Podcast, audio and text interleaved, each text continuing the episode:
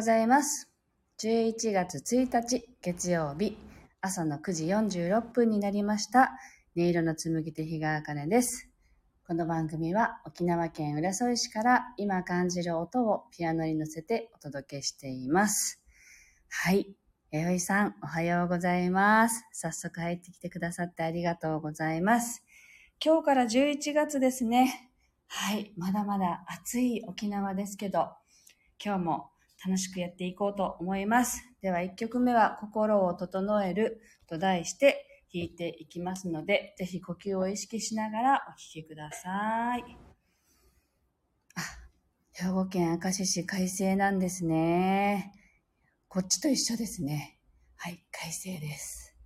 ああ、暑いなぁと思いながら、あの、佐渡のドアを開けて入ってきたら、ここはちょっとひんやりしていたんですね。まあ、夜が明けて、夜の間にね、空気が冷やされて、まあ、明けたからだと思うんですけど、あの、日差しが入ってきて、また暑くなるのかなと思ってますけど、それも気持ちよく過ごしていきたいと思います。では、一曲弾きます。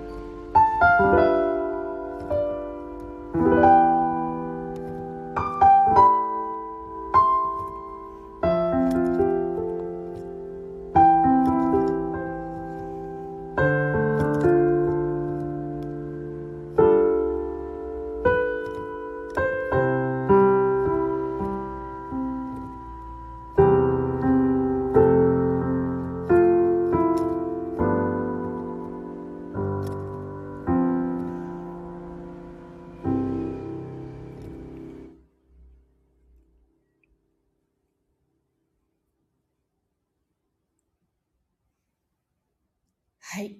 今日の1曲目を弾かせていただきました。昨日はですね、沖縄県の北部地域にあるター滝という滝に登ってきたというか、リバートレッキングをしに行ったんですよね。で、あの、かなり、こう、体がね、痛いなーっていうあの筋肉痛になっているんですけど、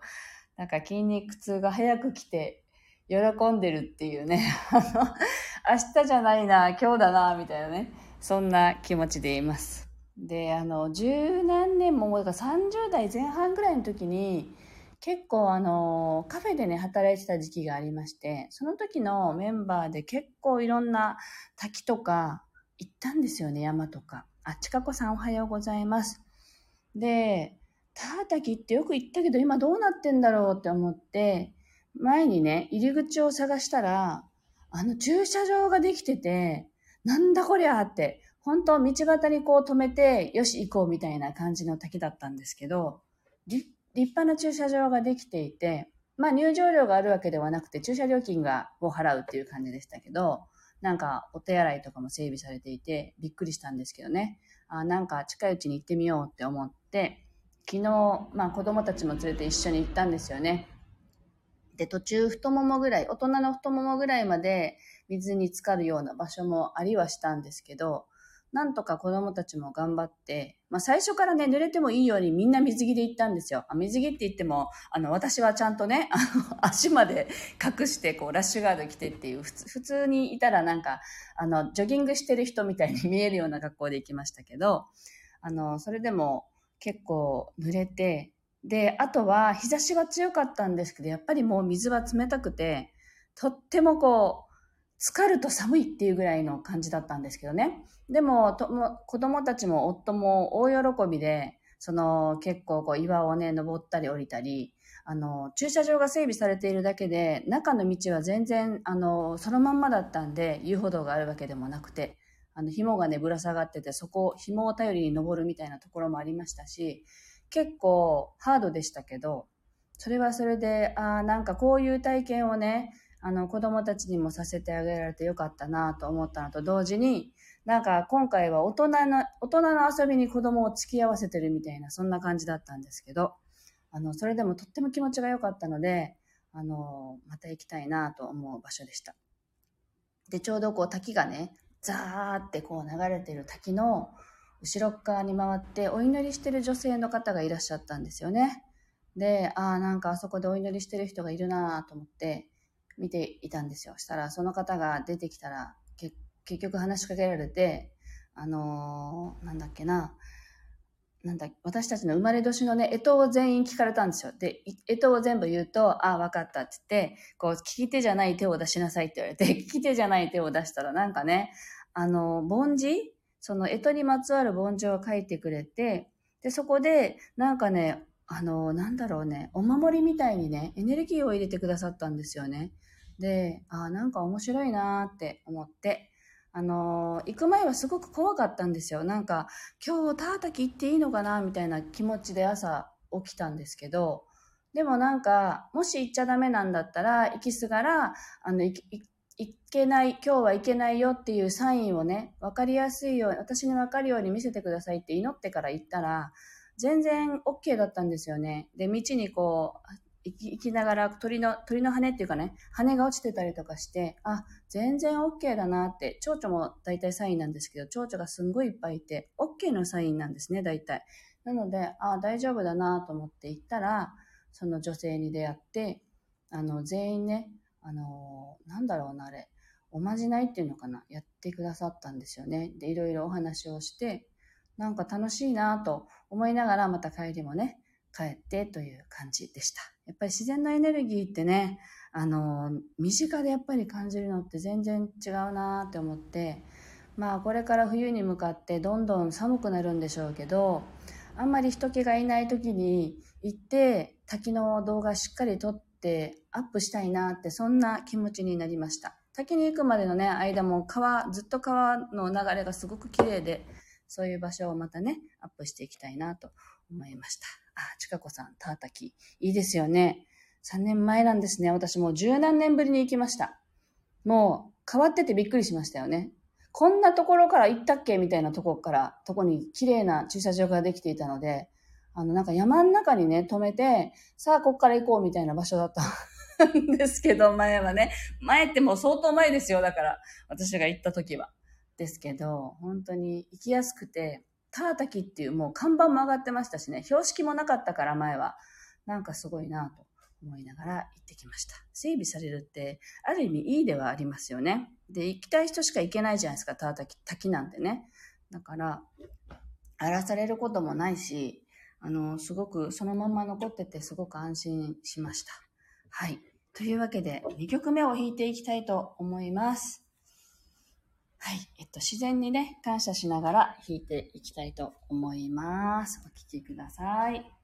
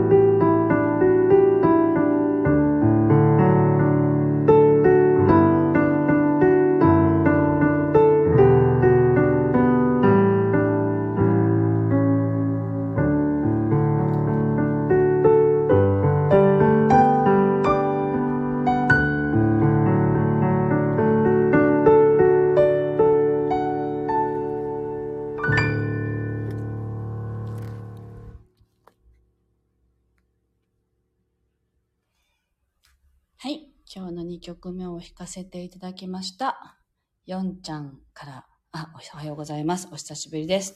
あ、ご挨拶だけって。でもよかったです。ありがとうございます。そろそろ行かねばって書いてますね。はい。よんちゃんも素敵な一日をありがとうございます。はい。えっと、今、自然に感謝するっていう思いで弾いていたら、それこそ、それも十何年前ですけど、あの、屋久島にね、そのカフェのメンバーと行ったことがあって、あの、屋久島も今は人がいっぱい入ってきますよね。で、その時に、あの、一人はもう体調が悪くて山に登れなかったんですけど、で、私一人で行けって言われたから一人で行ったんですよね。あの、白、なんだっけ、あの、名前忘れちゃった。あの、ジブリの映画の白水、なんとか今日。雲 水峡でしたっけ？なんかそこにね、一人で登ってきてって言われたから、じゃあ一人で行きますって言って登りに行ったんですよね。で、その時にそこの山をこう歩きながらすごく思ったのが、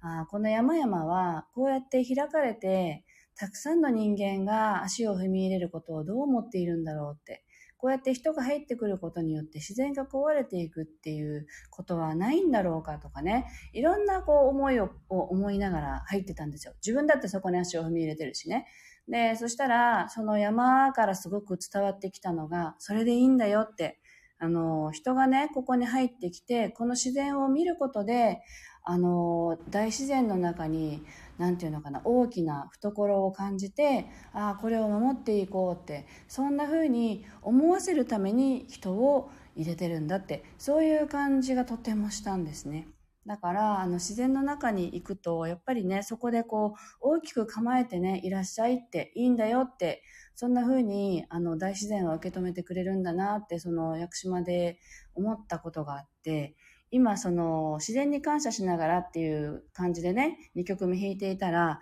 それこそその、その時の、あの、なんていうのかな、映像が蘇ったというかね、あの、屋久島の山が教えてくれたことが、すごくこう頭に蘇ってきて、あ自然ってこんな風に私たちをね、受け入れているんだなって、だからやっぱり感謝して、あの、守っていこうとか、大事にね、していきたいなと、そんな風に思いました。はい。というわけで、今日はここまでになります。はい。えっと、月曜日ですね。今日からまた一週間始まりますけれども、気持ちよくね、元気に過ごせていけたらいいなと思います。また明日もライブ配信やろうと思ってますので、ぜひお聴きください。今日もご参加してくださってありがとうございました。皆さんも素敵な一日をお過ごしください。